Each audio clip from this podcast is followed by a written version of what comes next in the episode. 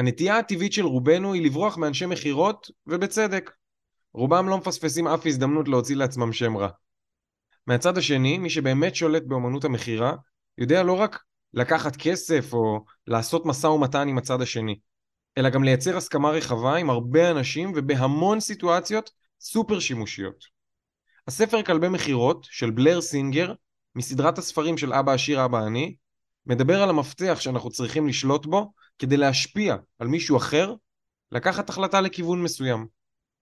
בפרק הזה אני מארח את רוני פלטניק, שותף ובעלים בשלוש חברות נדל"ן, שמביא איתו ניסיון של שנים בתחום המכירות. אז ברוכים הבאים לפרק השמיני של קרלי, פתיח ומתחילים.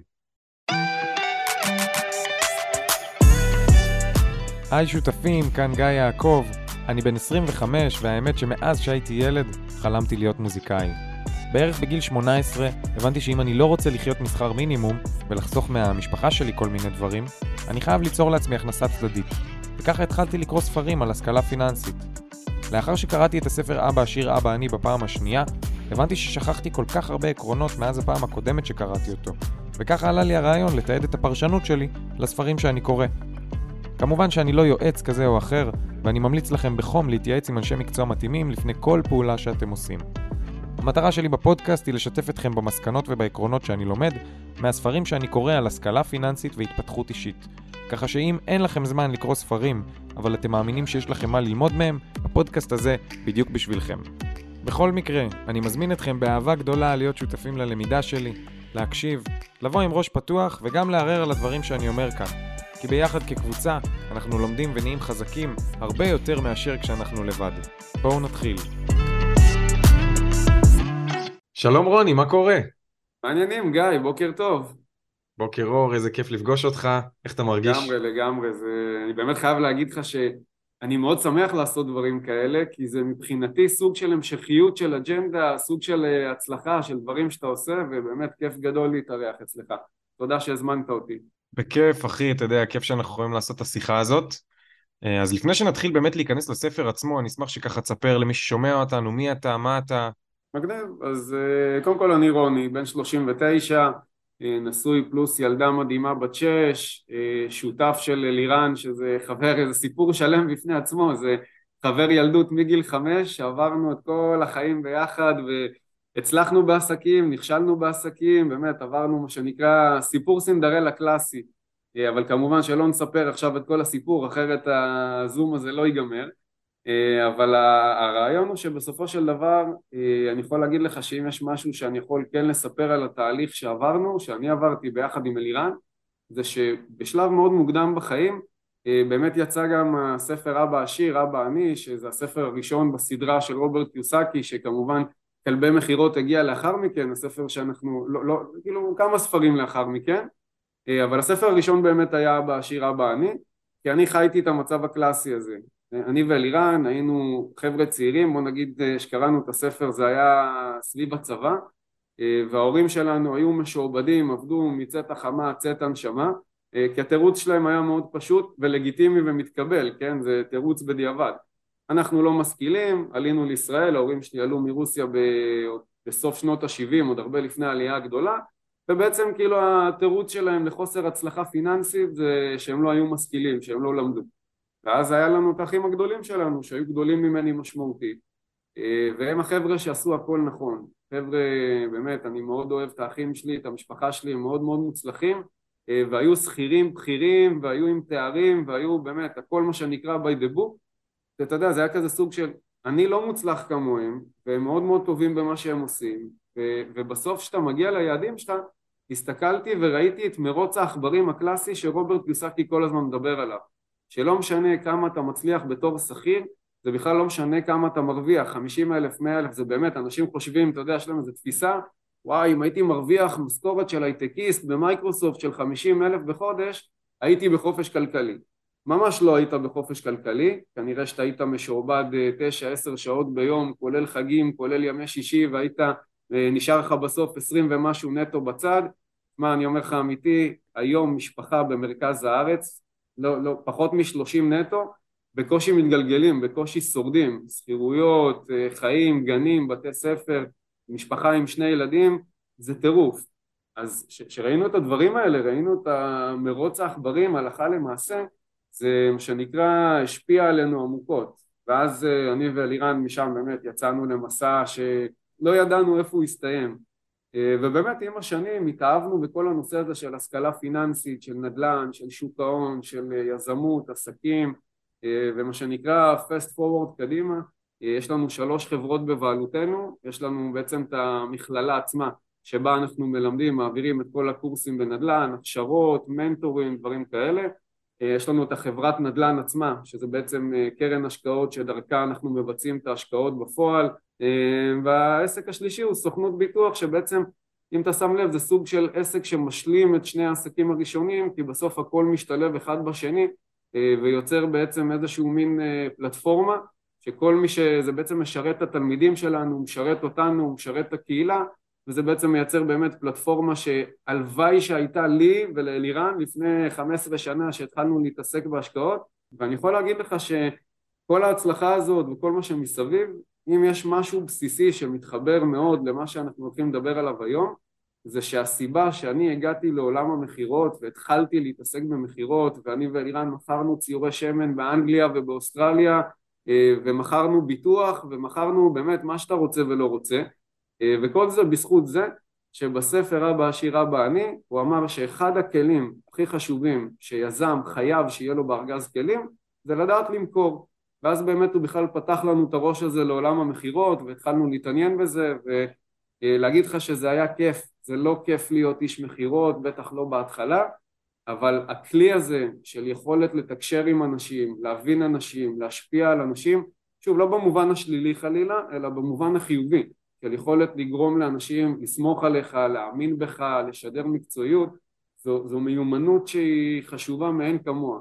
ואז הגענו גם לספר כלבי מכירות, שזה ספר שבכל קורס נדל"ן שאני פותח, זה אחד מהספרים שהם must לקריאה, שאני נותן אותו כשיעורי בית לתלמידים, כי באמת זה, זה כלי שמי שאין לו אותו, יהיה לו, הוא יגיע לתקרת זכוכית מאוד מהר, הוא יגיע למקום שבו הוא יעשה עסקה שתיים בשנה, ושם זה ייגמר, הוא לא יוכל להגיע ל, לרמות הגבוהות של, אתה יודע, עסק בנדל"ן, ליווי משקיעים, יזמות, גיוסי הון וכל מה. איך נקרא, בוא נקרא לזה איפה שהכסף הגדול. לחלוטין, לחלוטין, אתה יודע, אני מאוד מסכים איתך ואני אפילו יכול להוסיף ולהגיד ככה מהניסיון שלי שעבדתי שנה וחצי כמעט בתחום המכירות שזה היה רק כדי לקבל, אתה יודע, את היכולת למכור ולהבין את הפסיכולוגיה שמאחורי קבלת החלטות של אנשים ובמהלך הדרך, אתה יודע, באמת הופתעתי לגלות שלהיות איש מכירות אמיתי זה בכלל מתחיל, אתה יודע, ב mindset מברזל. אתה, אתה כל הזמן שומע לא, והאנרגיה שלך מושפעת מזה, בטח בהתחלה, ואתה עובר כזה תהליך, אתה יודע, כדי להבין שזה חלק מהדרך. זה חלק שהוא, אתה חייב לעבור אותו, זה לא, זה לא איזה אופציה, זה לא איזה משהו שכדאי לעשות, זה משהו שאתה חייב לעבור אותו, זה משהו שאתה חייב לשלוט בו. ממש, אני ממש מסכים עם זה, ו... בגלל זה גם אני שמח שאנחנו מדברים על הספר הזה, יש לך ניסיון מטורף בתחום הזה ואנחנו גם מכירים קצת מלפני, אז אני שמעתי את הסיפורים, אה, או את חלקם לפחות, אולי אני אשמע גם פה עוד אני מקווה. הרבה, זה, זה נושא לסדרה שלמה של פודקאסטים, המורקים שלי ושל אלירן, בעסקים, בנדל"ן, בהשקעות, זה באמת אפשר ליצור, ליצור איזה סריה שלמה. כן, כל פרק יש עד סיפור. ממש, ממש. לגמרי. אז, אז אם אנחנו באמת מדברים על, על הספר כלבי מכירות, הדבר הראשון שהייתי רוצה להבין ממך זה מה, מה קצת על הספר עצמו, סוג הכתיבה, קצת על העלילה שלו, אם בכלל קיימת, אה, מה הקונספט שלו וכן הלאה, איך ה-layout שלו, המבנה.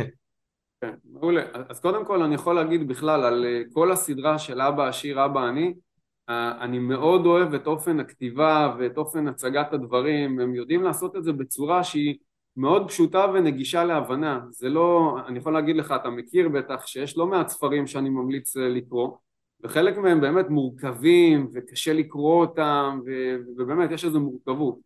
ודווקא בסדרה של אבא עשיר אבא אני החומר מאוד מאוד נגיש, מאוד קל להבנה, אה, מאוד נעים ובאמת אה, זה בטח מעולה לאנשים שלא באים מהעולמות האלה, שהם בתחילת הדרך, הם לא באים ממכירות, לא מכירים את העולם הזה.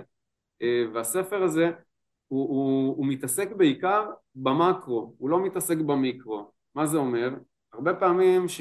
וזו טעות אגב פטאלית של הרבה מאוד אנשי מכירות, יש כל מיני אסטרטגיות, כל מיני טקטיקות שאפשר להשתמש בהן במכירות, כל מיני תרגילים, חלקם טובים, חלקם פחות, אבל הרעיון הוא לא להשתמש בטקטיקות לפני שאתה מבין את המקרו, ובאמת בזה עוסק הספר, כי מכירות זה המון פסיכולוגיה, זה המון הבנה של הצד השני, זה לא, זה לא שעכשיו אתה, האנשי מכירות הפחות טובים זה אנשי מכירות שיש להם איזה תרגיל קבוע, איזה פיץ' קבוע, שהם פשוט אומרים אותו כל, כמו אוטומט, אתה יודע, אין, אין, אין איזה, לא, לא עושים הבדלה בין לקוח ללקוח, בין סיטואציה לסיטואציה, הם פשוט רצים על אוטומט, נותנים פול גז בניוטרל, ואז גם יוצאת להם הנשמה וגם התוצאות שלהם נראות בהתאם.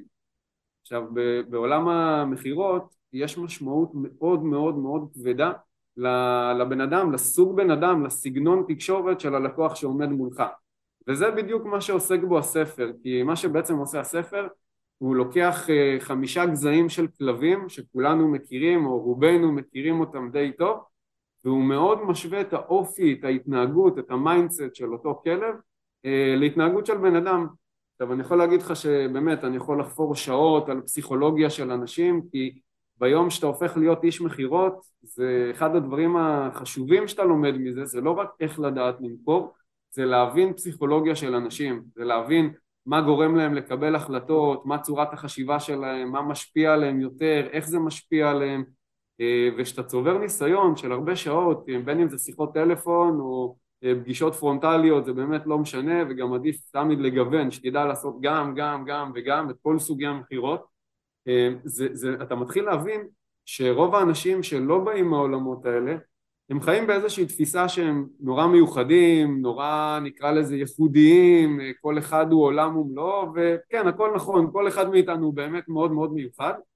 אבל כשאתה לומד את הדברים האלה לעומק וכשאתה מכיר את הדברים האלה אתה מגלה שיש הרבה סוגים של תבניות, שאומנם אתה בן אדם מאוד מאוד מיוחד, אבל בוא נקרא לזה, אתה כן נופל לאיזה סוג של תבנית מסוימת, אתה כן אפשר להגדיר אותך כבן אדם מסוים. עכשיו בוא ניקח את זה רגע, באמת אה, נקשר את זה לעולם הכלבים, לספר.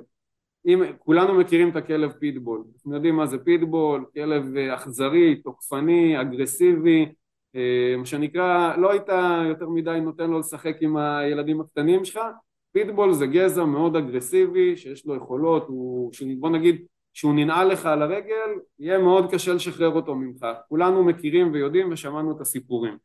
עכשיו גם בני אדם, אני בטוח שאתה מכיר לא מעט אנשי מכירות כאלה שאני לא רוצה להגדיר חברות, בוא נגיד חברות תקשורת מסוימות שזה נציג מתקשר אליך שבע פעמים ביום והוא מאוד אגרסיבי בשיחה והוא לא מקשיב לך והוא לא שומע אותך והוא רק מדבר והוא דוחף אותך אז אתה מיד יודע להבין שהאיש מכירות הזה הוא פיטבול ואגב יש גם לקוחות כאלה, יש לקוחות שהם מאוד מאוד פיטבולים, הם מאוד ענייניים, בוא ניתן לך דוגמה לפיטבול. יש אנשים שהאופי שלהם הוא נקרא לזה, הם מאוד קצרים, הם מאוד מאוד אה, רגישים, הם מאוד אלרגיים לחרטות, לבולשיט, לסיפורי סבתא, אה, לצורך העניין אלירן הוא מישהו כזה. אם אתה עכשיו תדבר עם אלירן או תדבר עם מישהו שיש לו אופי שהוא פיטבולי ואתה תתחיל למרוח אותו בכל מיני סיפורים של אנשי מכירות, לא משנה מה תגיד לו וכמה המוצר שלך טוב, אתה מעורר מולו אנטגוניזם והוא לא יאהב אותך, הוא לא יתחבר אליך כי אתה מדבר איתו בשפה אחרת, הוא פיטבול ואתה מדבר איתו בשפה של לברדור לצורך העניין. והדגש פה זה שבעצם כל הספר מדבר על זה שאחד הדברים החשובים בעולם המכירות זה בעצם לשקף את עצמך ללקוח, זה נקרא שיקוף, זה נקרא בעצם אם הלקוח שלי הוא פיטבול ויש לי יכולת מכירתית שיודעת לדבר בשפה של פיטבול זה משפר משמעותית את הסיכוי שמשהו יקרה פה כי בסוף הדמיון בינינו מקרב אותנו מה זה אומר הלכה למעשה? בוא אני אתן לך דוגמה אם עכשיו אני מתקשר ללקוח, למשקיע נדל"ן ומהניסיון שלי והידע וההבנה שלי אני מזהה בשלב מאוד מוקדם שהבן אדם הוא, אתה יודע בוא נהיה קצת אה, קיצוניים כדי, אתה יודע, להמחיש את הדוגמה הוא סוג של איזה, נקרא לזה פיטבול ארס אה, ירושלמי או לא יודע מה, נתניאתי, אה, שלא יהרגו אותי בזה, אבל אתה מבין כאילו כן. לאיזה טיפוס אני זה. אז אני לא אתקשר אליו ואני אדבר איתו, אה, שלום יוסי, אה, מדבר רוני, אני מאג'נדה פיננסית ורציתי לשאול אותך שאלה. כי ברגע שהוא שומע דבר כזה זה אוטומטית לא, לא מעורר אצלו רצון בכלל לדבר. אז כשאני אתקשר אליו אתה תשמע אותי בקול הרבה יותר סמכותי, תשמע אותי אהלן יוסי, מה העניינים? רוני מאג'נדה, איך אתה אח שלי? הכל בסדר, הכל טוב, איך עבר השבוע? אני באופן אוטומטי מייצר ביחד איתו איזשהו שיקוף, אני מייצר איתו איזשהו חיבור והוא ירגיש איתי פסיכולוגית הרבה יותר נוח לתקשר איתי כי מה לעשות, אנחנו יכולים להיות uh, באמת יפי נפש כמה שאנחנו רוצים אבל בסוף, ב core, בבסיס שלנו כבני אדם אנחנו מתחברים למה שדומה לנו ואנחנו מפחדים ממה ששונה מאיתנו. הרבה פעמים אנשים חושבים שאם אני נתקל במישהו קשוח, אגרסיבי, מה שנקרא פיטבול בשפת הספר, אז אני לא יכול, אתה יודע, אה, אה, לתת לו את הקונטרה, או אני לא יכול אה, להשתוות אליו ברמת האנרגיות, כי אז הוא יכול, אתה יודע, בכלל לפחד על המקום שלו, או, או להרגיש כאילו אני זה, ובאמת, תמיד מדברים על זה שאנחנו רוצים, נגיד, עם פיטבולים כאלה, בשפה אחרת של סגנונות תקשורת זה יכול להיות עם אנשים דומיננטיים, לתת להם להרגיש את הדומיננטיות כי הם כן רוצים את זה, להיות עדיין דומיננטיים אבל טיפה פחות מהם ברמת האנרגיה בשיחה. ובעצם כשאתה מצליח, אני לפחות, כשהצלחתי להבין את הדבר הזה ואת עניין של סגנונות תקשורת ואיך אני בעצם מתאים את עצמי לסגנונות תקשורת, אז אני מצליח להבין שאני מוכר את אותו מוצר, אבל פשוט דרך ההצגה שלי של אותו מוצר, התועלות שאני מציג או הדברים האלה, הם משתנים בהתאם לבן אדם. בבית ספר אמנם לא דיברו איתנו על הנושא הזה, אבל אתם יכולים לעזור עכשיו למישהו שאתם אוהבים. איך? פשוט שלחו לו את הפרק. זה ייקח לכם בערך חמש שניות. נשמח לשמוע ממך איזושהי דוגמה, אותו מוצר, להתאים אותו לשני סוגים של אנשים, ממש, אתה יודע, במשפט. איך פיטבול יקבל אותו, איך היית מציג אותו לפיטבול, ואיך היית מציג אותו לאחד שהוא לברדור, שהוא הרבה יותר נחמד ונעים ונוח לשיחה.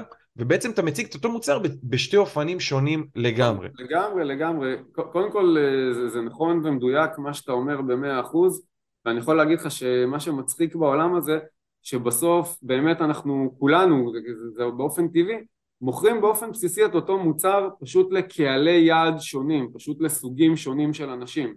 עכשיו בוא אני אתן לך דוגמה, ופשוט נישאר ב... נקרא לזה ב, ב, ב, בהקשר של הספר כי על זה באנו לדבר. אם עכשיו לצורך העניין אני יושב עם משקיע שהוא פיטבול ואני יושב עם משקיע מצד שני שהוא לברדור קודם כל זה לא רק הסגנון תקשורת כמו שאתה מדבר וגם אני מסכים עם מה שאמרת שיש פה עניין ש, שזה ממש סוג של מיומנות, זה סוג של אומנות של לדעת מצד אחד להיות דומיננטי, מצד שני לתת לו להרגיש שכאילו מכבדים אותו וכאילו הוא גם דומיננטי, לא לייצר את האנטגוניזם, אתה יודע הרבה פעמים שאתה בא ו... אה, יש התנגשות בין שני אנשים דומיננטיים זה יכול לייצר משהו שלילי. אז אתה צריך לדעת להיות גם דומיננטי אבל גם לתת לו את המקום שלו שהוא ירגיש שהוא מקבל את הכבוד ולא ירגיש עכשיו איזה מין אה, אנטגוניזם. אבל זה לא רק שאני אה, בא אליו בסגנון הזה אלא גם לפיטבול יש דברים שהם חשובים שללברדור פחות חשובים ולהפך יכול להיות שלפיטבול מה שחשוב זה בעיקר הרווח בעסקה כי זה בן אדם שהוא קצת יותר דומיננטי, יותר אגרסיבי, יכול להיות שיש לו קצת כיסים יותר עמוקים והוא מוכן ורוצה לקחת סיכונים יותר גדולים, אבל בעולם הנדל"ן בסוף זה הכל עניין של סיכונים, אתה יכול להחליט מה גובה הסיכון שלך בהתאם לעסקה, ויש, אתה יודע, ככל שהוא יותר דומיננטי ויש לו ביטחון עצמי יותר גבוה, אז הוא פתוח לסוגים שונים של עסקאות, ואז אני גם מדבר איתו על דברים שחשובים לו. לעומת זאת אני יודע שלברדור או פודל שלצורך העניין פודל זה בן אדם שהוא מאוד מאוד מחושב הכל מספרים הכל מתמטיקה אז כל השיחה תלך בכלל למקום אחר. כל השיחה תלך למקום של מספרים ונתונים ודברים שהרבה יותר חשובים לו מאשר לפיטבול. כי פיטבול סתם דוגמה אם עכשיו אתה תתחיל להיכנס עם פיטבול לאקסלים אתה תעצבן אותו הוא לא אוהב אקסלים זה בא לו מקולקל. אז למרות שזה חשוב ולמרות שאני צריך להציג לפעמים את האקסלים האלה אני מבין שיש דברים שאו שאני עושה אותם בצורה מאוד מדויקת ואתה יודע מינונים כדי שזה יעבור מהר אבל אני מאוד מתאים גם את הסגנון תקשורת גם את מה שהוא אוהב גם את מה שחשוב לו זה מאוד כן. מאוד חשוב להדק את זה אז לגמרי. באמת יש לך את היכולת להעביר את האינפורמציה כי בסוף אם אני רגע אקצר את כל זה לדבר אחד, אסכם את זה למשהו פשוט ברגע שאתה נמצא בטיון עם בן אדם, שאתה מסונכרן איתו בסגנון תקשורת, במקרב ביניכם, בשיחה ביניכם, יש לו קלט, הוא פתוח בראש, הוא שומע את מה שאתה אומר, הוא מאמין למה שאתה אומר, הכל סבבה. אבל אם אתה לא הצלחת להגיע למקום הזה, אם לא הצלחת למקום להגיע שהקשר ביניכם הנקודתי הזה יציב ורגשי ואמין, הקלט שלו סגור, אתה יכול להגיד לו מיליון ואחד דברים והוא מהנהן לך עם הראש אבל הוא לא באמת קולט, זה לא באמת נכנס כי באחורה של הראש שלו הוא חושב כל מיני מחשבות, הוא בעולם אחר, הוא לא נמצא איתך, הוא בודק אותך, הוא לא מאמין, הוא לא שומע, הוא, אולי זה לא מעניין אותו מה שאתה מדבר ואז הוא בכלל חושב על אה, האם השארתי את הבוילר דלוק או לא, אתה יודע, זה, אז כן. הרגישות הזאת היא נורא נורא חשובה והרגישות לגמרי. הזאת יכולה לנבוע רק מהיכרות של הסגנונות תקשורת, של סוג הכלב במרכאות שעומד מולך. כן. בוא נגיד יש המון סוגים של כלבים או המון סוגים של אנשים, אפשר לחלק אותם לכמה מרכזים, חמישה, יש מודלים שמחלקים לארבעה, אבל השאלה שבכלל אני רוצה לשאול, לפני שנדבר על שאר סוגי הכלבים ועל, אתה יודע, ככה, על עוד נושאים שקשורים למכירות, זה למה בכלל צריך לדעת למכור? אתה יודע, אנחנו טיפה נכנסנו ל, ל, לעומק של המכירה, ומבחינתנו זה כזה מאוד אינטואיטיבי, אבל יש אנשים שאומרים, תשמע, בוא ניקח את התחום שלך, רוני. אתה מתעסק בנדל"ן, גם בשוק ההון, אבל בוא נגיד, השלושה, שלוש, שלוש העסקים שלך בעיקר אה, הולכים לתחום הנדל"ן. ואני שואל את עצמי, אם אני רוצה לעשות נדל"ן, יש אנשים שזה העבודה שלהם, יש לי מתווכים. למה אני, גיא, צריך לדעת למכור, או מי ששומע אותך וכרגע רוצה לעשות עסקה מסוימת, הוא יכול להגיד, אני אמצא עסקה טובה, לא בא לי עכשיו להתחיל להראות את הדירה, אין לי כוח להתחיל להתעסק עם כאלה שיגידו לי זה יקר, זה לא יקר, ייכנסו, יסתכלו לי על התקרה ויעשו פרצוף של כאילו הם uh, עושים לי טובה שהם בכלל פה. למה אני צריך את זה? יש מישהו שזה העבודה שלו, אני אתן לו את הנכס והוא יעשה את העבודה בשבילי. זו שאלה שהיא מאוד מאוד נקודתית, כי בעיניי מכירות זה לא רק uh, כלי שהוא עסקי שיש לו מטרה בעצם לבצע את העסקים, אלא בסוף אנשים צריכים להבין שכל דבר שאתה עושה בחיים באיזשהו מקום זה מכירות. כשאתה רוצה לצאת עם חברים שלך לבר מסוים, אתה צריך למכור להם את הבר הזה כי אתה יודע איך זה, אחד רוצה לפה, אחד רוצה לשם, בסוף היכולת הוורבלית שלך, היכולת שלך להעביר מסר, להשפיע על אנשים, מה שנקרא עוד פעם, כל הדברים האלה, בואו נשים אותם רגע במסגרת של להשפיע ממקום טוב. עכשיו הכלים האלה הם כל כך עוצמתיים אגב, שאם אתה תיקח אותם למקומות לא טובים, ולצערי הרב לא חסר אנשים שעושים את זה, אתה יכול באמת לשלוט באנשים בצורה מזוויעה, אבל אם אתה בן אדם עם DNA חיובי וטוב ובא בעצם לעשות טוב, אז גם כשאתה מדבר עם הילד שלך בגיל חמש, אתה מוכר לו, אתה מוכר לו ואני יכול לתת לך מיליון ואחת דוגמאות של הרבה אנשים שמנסים להסביר את עצמם לילדים שלהם, אני נורא חווה את זה כי אני אבא לילדה בת שש ואני רואה את החינוך שלי ואני רואה את החינוך של אחרים ואני לא רוצה לבוא ולהישמע כאילו אני משתחצן או משהו כזה, אבל התקשורת שלי עם הבת שלי היא ברמה כל כך גבוהה כי אני מבין את הסגנון תקשורת שלה, כי אני מבין איך להשפיע עליה, כי אני מבין איפה נעים לה, איפה לא נעים לה, איך לתקשר איתה. ובגלל זה שאני אומר, הכלי הזה של מכירות זה לא רק בשביל לסגור עסקה.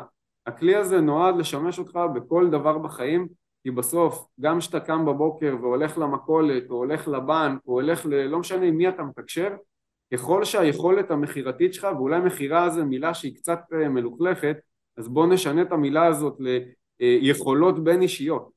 ככל שהיכולת הבין אישית שלך לתקשר עם הצד השני נמצאת ברמה גבוהה יותר, בכל האספקטים של החיים הכל ישתפר, הכל יהיה טוב יותר, כי התקשורת עם הילדים טובה יותר, התקשורת עם אשתך טובה יותר, התקשורת עם השכנים שלך טובה יותר, הכלי הזה של התקשורת, אני בסוף משתמש בו בכל האספקטים של החיים, ואני רגע גם מתייחס למה שאמרת, אני מסכים עם זה שיש מתווך וזה המקצוע שלו, אבל אם אתה לא מכיר סגנונות תקשורת ואתה לא יודע איך עובד מכירות, איך תדע שהוא מתווך טוב? איך תדע לבחון אותו? אחרי שהוא ידפוק אותך חצי שנה שלא מכר לך את הנכס והבטיח לך הבטחות ואתה לא ידעת להבין שהוא מוכר לך לוקשים? אתה צריך להבין שבסוף כל מפגש בין שני אנשים יש בבסיסו סוג של אינטרס, סוג של מכירות אחד לשני, זה יכול להיות רגשי, זה יכול להיות כלכלי, זה יכול להיות בכל מיני אספקטים, אבל ככל שאתה יותר תשלוט, תבין, אתה עכשיו תדבר עם אה, מתווך ומיד תקטלג אותו שהוא פיטבול ואתה לא פיטבול ואתה לא מתקשר טוב עם פיטבולים, זה כבר חסך לך המון עוגמת נפש כי אתה תבין שאולי זה לא הבן אדם שאתה רוצה לעבוד איתו וזה נכון לא רק למתווכים, זה נכון לכל סוג של איש מקצוע, לכל סוג של שותף, לכל סוג של דבר שתעשה ולכן להתייחס לכלי הזה כאילו זה כלי שוואלה אני לא חייב אותו, יש לי פתרונות אחרים, זה טעות פטאלית. לגמרי לגמרי. רציתי לשאול אותך, אז אוקיי, אז בוא נגיד הבנתי למה חשוב לי ללמוד מכירות ולמה חשוב לי להסתכל על הבן אדם ולאפיין אותו ונגיד שעשיתי ואני עכשיו בתחילת הדרך ואני רוצה להבין אם בכלל אני הצלחתי להתחבר לבן אדם, הרי כשאתה, כשאנחנו אומרים להתחבר לבן אדם ברמה גבוהה יותר, זה לא אחד או אפס, זה לא מדיד. נכון. האם יש לך איזשהו טיפ שאתה יודע להגיד לאנשים, שהם ידעו להגיד, וואלה, הצלחתי להתחבר לבן אדם הזה, כאילו, אתה, אתה יודע, הצלחתי להגיע אליו לנקודה מסוימת שהיא קצת מעל... יש לי טיפ זהב קל ופשוט בשבילך, מה שנקרא גזור ושמור, גזור ושמור. כן. ברגע שאתה נמצא, בין אם זה שיחת טלפון או פרונטלי או כל, אה, לא יודע, כל מדיום שלא יהיה, ברגע שהבן אדם מספר לך משהו אישי שלא נהוג לספר לאנשים שאתה לא מכיר, אתה יודע שהמגננות ירדו. כלומר, אם עכשיו סתם דוגמה, אני מדבר עם מישהו בטלפון ובכלל מדבר איתו בהקשר של אה, קורס נדל"ן או השקעה בנדל"ן, סתם מהעולמות שלי, שברגע שאני מגיע לרמת אמון גבוהה, שבן אדם סומך עליי ושנייה לפני זה הוא לא הכיר אותי, אם הוא מספר לי איזשהו סיפור אישי, בין אם זה משהו בזוגיות שלו או במשפחה שלו או בעבודה שלו, שזה משהו שההגדרה שלו לא נהוג לספר לאנשים שאתה לא מכיר, אתה יודע שאתה מה שנקרא ב, ב, באזור, אתה בדיוק איפה שהיית רוצה להיות מבחינת החיבור. אבל גם פה אתה צריך לזכור שבסופו של דבר מכירות זה סטטיסטיקה, זה מספרים. אתה יכול להגיע לחיבור מטורף עם בן אדם והוא יספר לך על דברים שלא האמנת כאילו שבן אדם יספר לך ובסוף הוא לא קונה ממך. למה? ככה, כי ככה עובד העולם.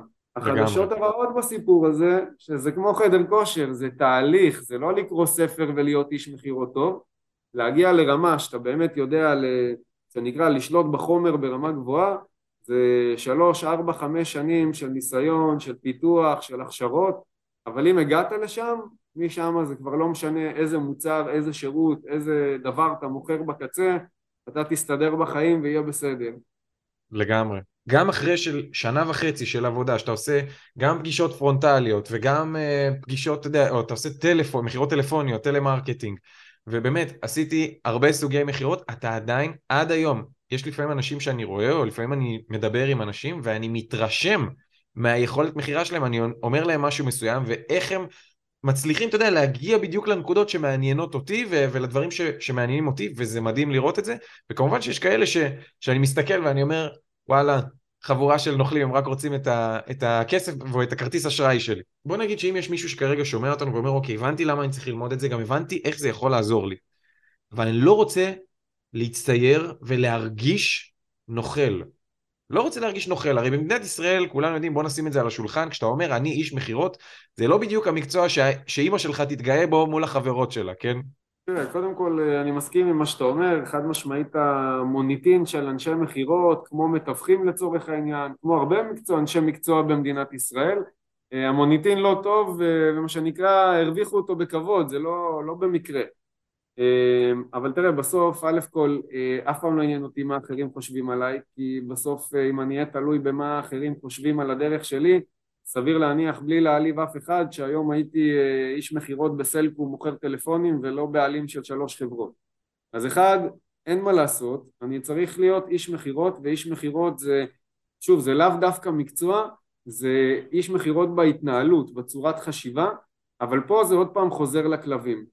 אם אתה בן אדם עם DNA טוב ואתה אכפת לך מהלקוחות שלך, אפילו אם אתה פיטבול, בסוף לכל בן אדם יש אה, מה שנקרא את היכולת האישית שלו להחליט איך הוא מתנהג, איך הוא משרת את הלקוחות שלו, איך הוא מתייחס למקצוע שלו, איך הוא מתייחס למה שהוא עושה. עכשיו אני יכול להגיד לך שבעולם שאני חי בו תמיד יש אה, נקרא לזה שתי אפשרויות.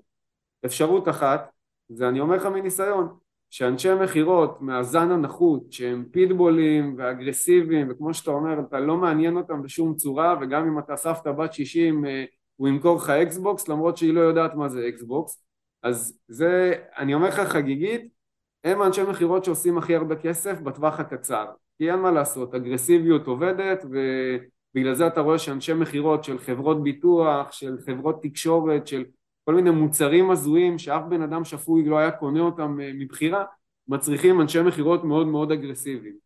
מצד שני, זה, אתה יודע, בסוף מוצר שאתה מוכר והאופי שלך זה נתון לבחירה שלך. יש אנשי מכירות שהם לצורך העניין פיטבולים, אבל הם מאוד מאוד שירותיים ומאוד אכפת להם מהלקוח, ואומנם הם, הם דומיננטיים, הם שולטים בשיחה, אבל הם בונים את המוניטין שלהם לאורך זמן, ואני יכול להגיד לך שבסופו של דבר ההבדל בין שתי הדרכים האלה שאם תהיה איש מכירות אגרסיבי, דומיננטי, שלא רואה בעיניים, אתה בטווח הקצר תעשה כסף, אבל בטווח הארוך אתה אף פעם לא תהיה יציב. מצד שני, אם אתה תבנה את עצמך כאיש מכירות, לא משנה באיזה תחום, לאורך זמן, ותשרת את הלקוחות שלך ותבנה מוניטין טוב, אתה תבנה לעצמך סוג של הכנסה פסיבית, כי אתה יודע, בסוף נכון לא אוהבים אנשי מכירות, אבל היום אנחנו חיים, ב, אתה יודע, בעולם הפייסבוק, בעולם הרשתות החברתיות, ברגע שאתה בונה את המוניטין שלך כאיש מקצוע שהוא אכפת לו, כמו שאני עשיתי לצורך העניין, אנחנו היום נהנים מהפירות האלה שבמשך השנים עשינו מה שנקרא הכל טוב, באמת נתנו את השירות, נתנו את המעבר, היה לנו חשוב מהלקוחות שלנו וזה גם שם אותנו באיזה מקום שגם היום שאני בא למכור השקעות לקהילה שלנו, למשקיעים שלנו, אני נמצא במקום שמאוד קל לנו כי יש היכרות ארוכת שנים והם מכירים אותנו והמוניטין שלנו טוב ואנחנו בחרנו להיות מה שנקרא להגן על השם, להגן על המוניטין, להגן על המשקיעים וידענו שאנחנו יוצאים לטיול ארוך. אז זה לא היה קל, אבל בסופו של דבר אתה יכול לבחור את התהליך שבו אתה רוצה שהעולם יראה אותך. וזה תהליך ארוך וזה תהליך מורכב. אני מבחינתי, ה- היכולות האלה של כלבי מכירות, אה, סגנונות תקשורת, יחסי אנוש, זה כלים שאם אתה תרכיב אותם על DNA טוב, זה מביא אותך למקומות מאוד טובים בחיים. תרכיב את זה על DNA רע, זה מביא אותך לנוכלויות, הונאות, אה, שברון לב, דברים לא טובים. כן. אתה יודע, דיברת על, ה, על העניין הזה של באמת לתת ערך ולתת משהו אמיתי ללקוח שלך, נכון, להשתמש בכלי הזה, זה כלי שבסדר גמור להשתמש בו, כל עוד מה, שת, מה שנקרא הלקוח בסוף ייהנה מזה וירוויח מזה, וכולם ירוויחו מזה. וזה מזכיר לי שכשאני עבדתי בתחום המכירות, אז היה איזושהי עסקה ש, שהצלחתי אה, להביא אותה, שלימים היא הייתה העסקה השנייה אה, הכי גדולה שהייתה בחברה.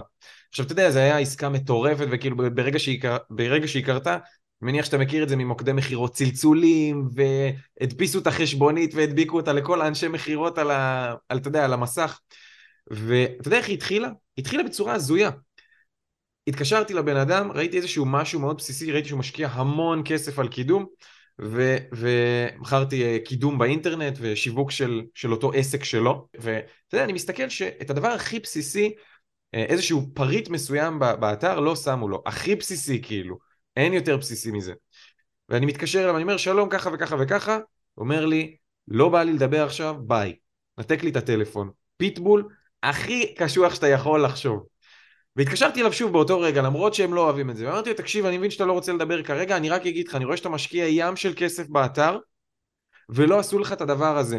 תשאל את החברה שלך, ואז תחזור אליי. זה הטלפון, ביי. זה מה שאמרתי לו. עכשיו אתה יודע, תאורטית, אתה אומר אם אני סוגר את הטלפון, הבן אדם בכלל לא רוצה לשמוע אותי. אבל כשהגעתי, אתה יודע, ממש אה, דקה אחרי זה הוא התקשר אליי, הוא אמר לי, רגע, הייתי באיזה... מה אמרת שחסר לי?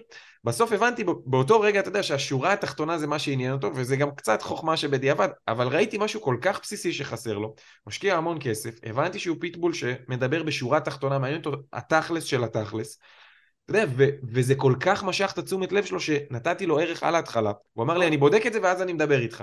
בדק את זה, אמר לי, זה באמת חסר, הם לא מצליחים להבין, והם אומרים לי למה זה לא כזה חשוב וזה וזה, ובסוף זה נהיה העסקה, אמרתי לך, השנייה הכי גדולה שהייתה בחברה שעבדתי בה. תחשוב שהיית מתחיל את השיחת טלפון, ואפילו היה לו קצת זמן לשמוע, והיית עונה לו, היית, כשהוא היה עונה, היית אומר לו, אהלן יוסי, מה העניינים, מדבר גיא מחברת ככה וככה, אני מתקשר אליך כי אני חושב שאני יכול לשפר לך את הקמפיין ולהביא אותך לתוצאות שלא חלמת עליהן.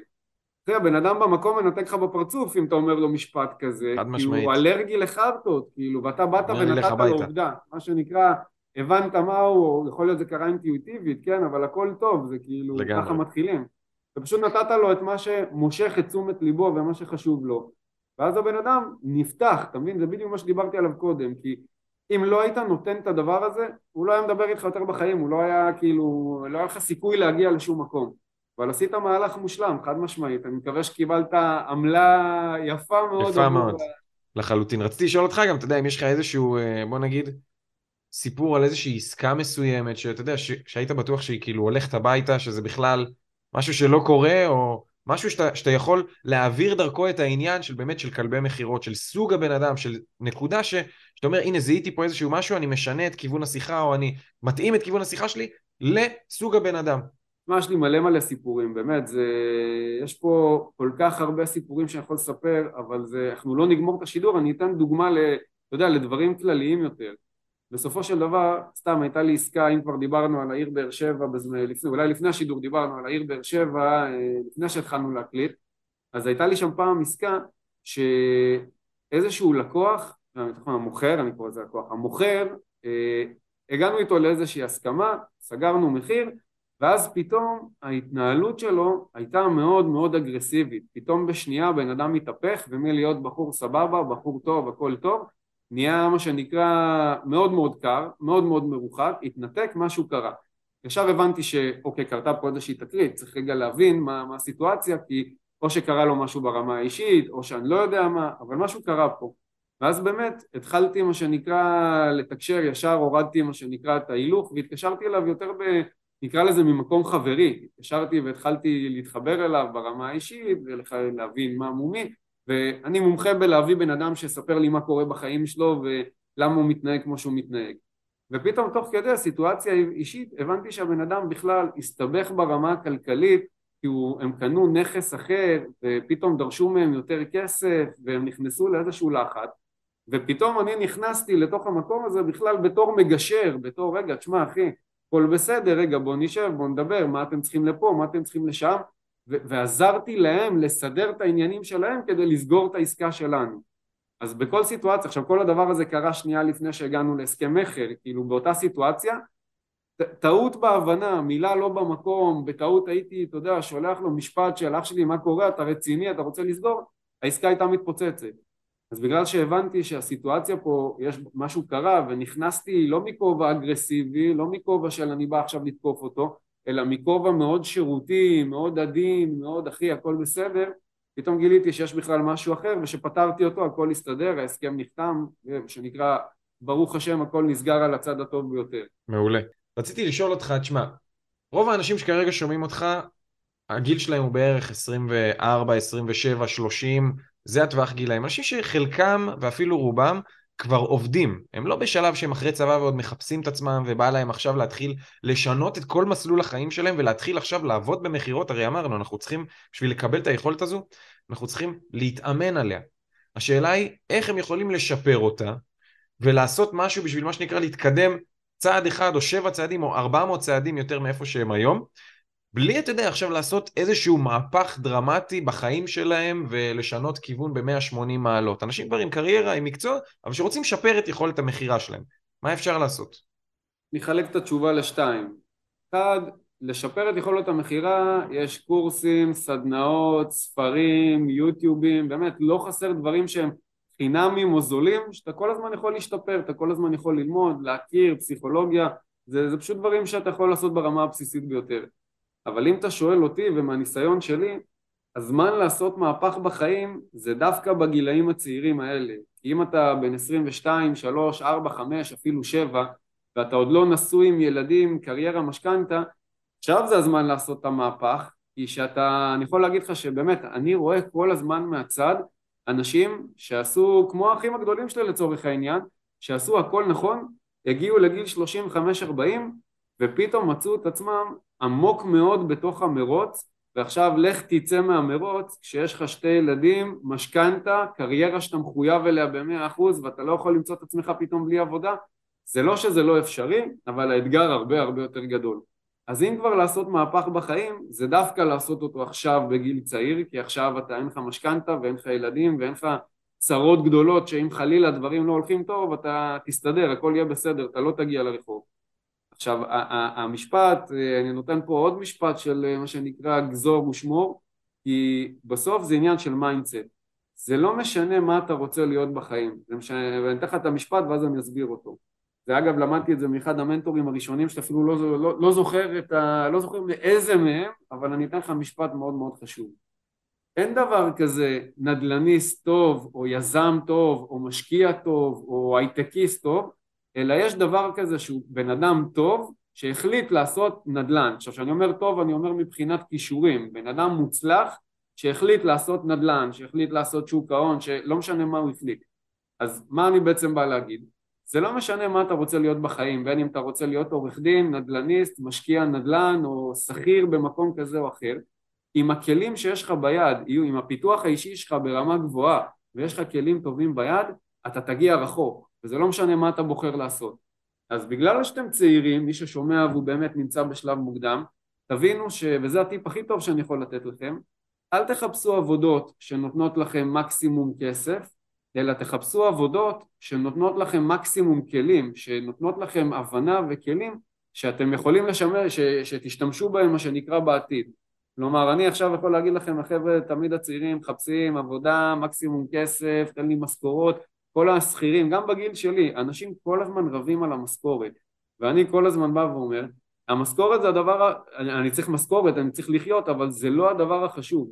מה שחשוב זה איזה כלים אני אקבל מאותו תפקיד שאני אבחר לעשות, בין אם זה כלים מכירתיים, כלים ניהוליים, כלים, כל מיני כלים שיווקיים, כי בסוף, כמו שאמרתי, אם אתה היום בן 22, 3, 4, 5 ותקדישו את ה-3, 4, 5 שנים הקרובות שלכם לפיתוח אישי, לבניית אופי, ליכולות מנטליות, לכל מיני דברים כאלה, בעוד שלוש ארבע שנים מה שלא תבחרו לעשות בעולם הזה אתם תצליחו בו ובעוד עשר חמש עשרה שנה אתם יכולים להיות בכוכבים. אם אתה בן אדם שיודע להביא מיומנויות וזה אגב אה, ג'ים רון אחד המנטורים האגדיים שהשפיע עליי הכי הרבה ב, נקרא לזה בפיתוח האישי הוא תמיד היה אומר את זה ברמה הכי פשוטה רוב האנשים יש להם בחיים ברמה המקצועית נקרא לזה בין מיומנות אחת לשתיים. אתה רואה חשבון אז אתה יודע להיות רואה חשבון. אתה עורך דין אז אתה יודע להיות עורך דין אולי בשני תחומים אני לא יודע מה. האנשים שעושים את הכסף הגדול אנשים שהם מיליונרים שהם חופשיים כלכלית זה אנשים שיש להם חמש, שש, שבע, שמונה מיומנויות שונות. הם גם מבינים באנשים הם גם אה, מבינים בנדל"ן הם גם מבינים באסטרטגיות, הם גם מבינים במימון, הם רוכשים לאורך הזמן, בין אם זה דרך עבודה או דרך לימודים, קורסים, הדרכות כאלה או אחרות, הם בעצם בונים לעצמם כלים שבסוף, כשבן אדם מגיע למצב שהוא הגיע לגיל 30, הוא יודע למכור, הוא חזק מנטלית אה, ויש לו כל מיני כלים ומיומנויות של ניהול, מימון, אסטרטגיות, mindset של יזמים כשהוא מגיע למקום הזה, לא משנה מה הוא יבחר לעשות, הוא יצליח בו. עוד פעם, לא מהיום למחר, לא בלילה אחד, אבל אני מוכן להתערב איתך שאם אתה תבדוק את הבן אדם הזה בעוד עשר שנים, אם לא דרסה אותו רכבת או לא יודע מה קרה, אתה תראה שהבן אדם הזה נמצא במקום מאוד מאוד טוב בכל מיני פרמטרים. איזה כיף, רוני. אז אני רוצה להגיד לך, אתה יודע, תודה ענקית שהסכמת להשקיע מהזמן שלך ולהגיע ולתת פה ככה כל כך הרבה ערך לאנשים. זה ממש לא מובן מאליו, אחי, אז uh, תודה. מספיק שאתה יודע, אני אשפיע על בן אדם, שתיים, שיצא מפה ואתה יודע, אני רק צריך להדליק את הניצוץ, זה לא משנה מה הוא יעשה, רק ברגע שהניצוץ הזה נדלק ובן אדם מפתח סקרנות לכל עולם ההצלחה, פיתוח אישי, השקעות, כל הדברים שאנחנו עושים היום, זה, זה בן אדם שאני משחרר לחופשי לאורך זמן. זהו זה שותפים, סיימנו להיום. אם למדתם משהו חדש או אם סתם נהניתם מהפרק, תצטרפו לקבוצת הוואטסאפ השקטה של הפודקאסט ותקבלו עדכון כשיוצא פרק חדש. הקישור לקבוצה נמצא בתיאור פרק בפלטפורמה שבה אתם מאזינים לי. ואם אתם רוצים לעשות משהו טוב, משהו קטן שיעזור לי להמשיך וליצור לכם תכנים, תשלחו ממש עכשיו את הפרק למישהו שאתם אוהבים. זה אולי נראה לכם לא כזה חשוב או מעשה קטן, אבל מבחינתי כל אדם חדש שמצטרף לקהילה שלנו זה משמעותי מאוד. אז מזכיר לכם שני דברים, כנסו לקבוצת הוואטסאפ השקטה שלנו ותשלחו את הפרק למישהו שאתם אוהבים. נתראה בפרק הבא. ביי ביי.